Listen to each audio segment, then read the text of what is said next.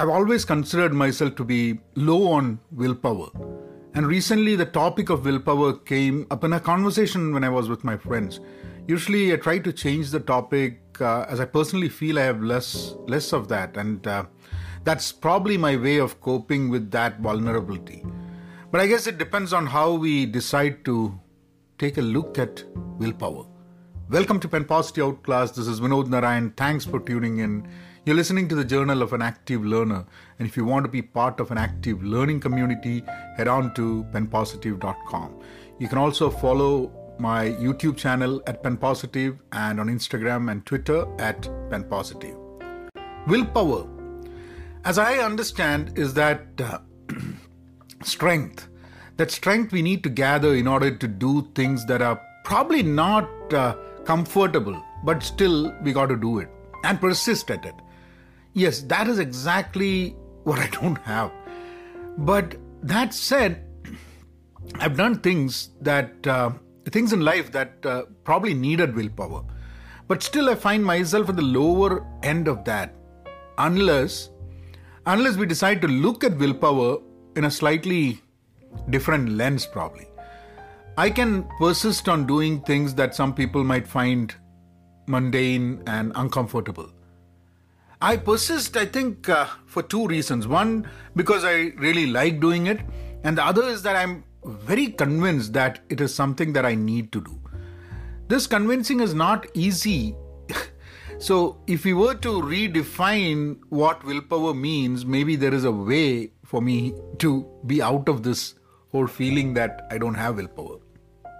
I think I think I'll say that I am a slacker on areas that I cannot seem to find a meaning and purpose.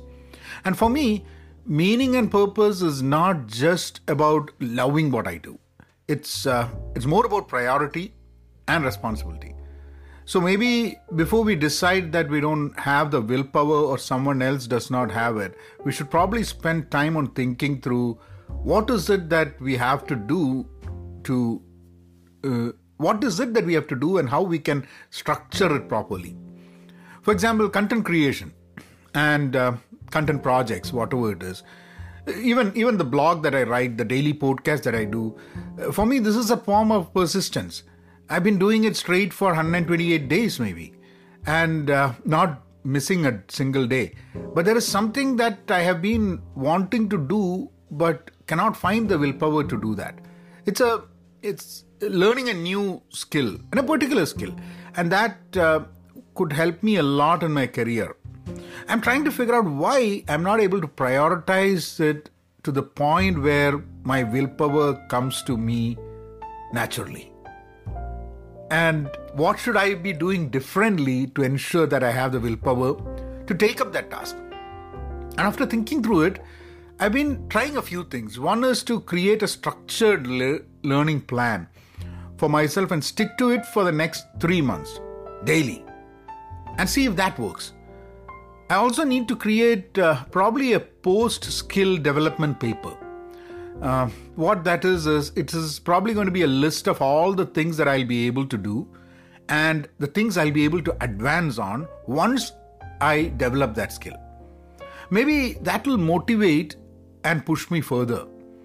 It's always better to do it before it is you're you you have a point where you cannot do without uh, without it. I mean, you, you you're forced to it. So my goal probably for the next six months is going to be to have that another additional skill in my arsenal when I when I look out for job, career changes, and so on. This will also make me revisit uh, yesterday's topic of value trade-off because uh, yesterday or day before yesterday, I don't, I don't remember when did I do value trade-off. So when I spend time on this endeavor, that's going to impact my content creation process, and there is going to be a value trade-off. So, so I'm probably going to also do that value trade-off exercise that I mentioned about the last episode, and, uh, and try to figure out uh, how this value trade-off impacts me. How am I going to compensate the value gained in one place, and what is the point in which I'm ready to do it? and not stop doing the other one. No, that doesn't mean I'm going to stop doing content creation, but there's a lot of content that I create. videos and podcasts, and I think I think I might I might take a step back on some of the some of those. Anyway, that's what I wanted to share with you today. But then the poem poem today is a poem by Gloria Fuertes, a Spanish poet. The poem is called I Write Poetry, Gentlemen. I write poetry, gentlemen, I write poetry, but please don't call me a poetess. I swig my wine like the bricklayers do, and I have an assistant who talks to herself. This world's strange place. This world's a strange place. Things happen, gentlemen, that I don't disclose. They build cases, for example, yet never build homes. They build cases, for example, yet never build homes for the poor who can't afford them. And old maids are always having it out with their dogs, married men with their mistresses, yet no one says anything in the brutal tyrants. Yet no one says anything to the brutal tyrants. And we read about the deaths and flip the pages, and the people hate us, and we say, That's life. And they step on our necks, and we don't get up. All this happens, gentlemen, and I must say, Translated from Spanish by Brian Barker, that was I Write a Poetry. I Write Poetry, Gentlemen. I'll see you all tomorrow. Be content, be positive, stay safe, and please, please, please be kind. Thank you.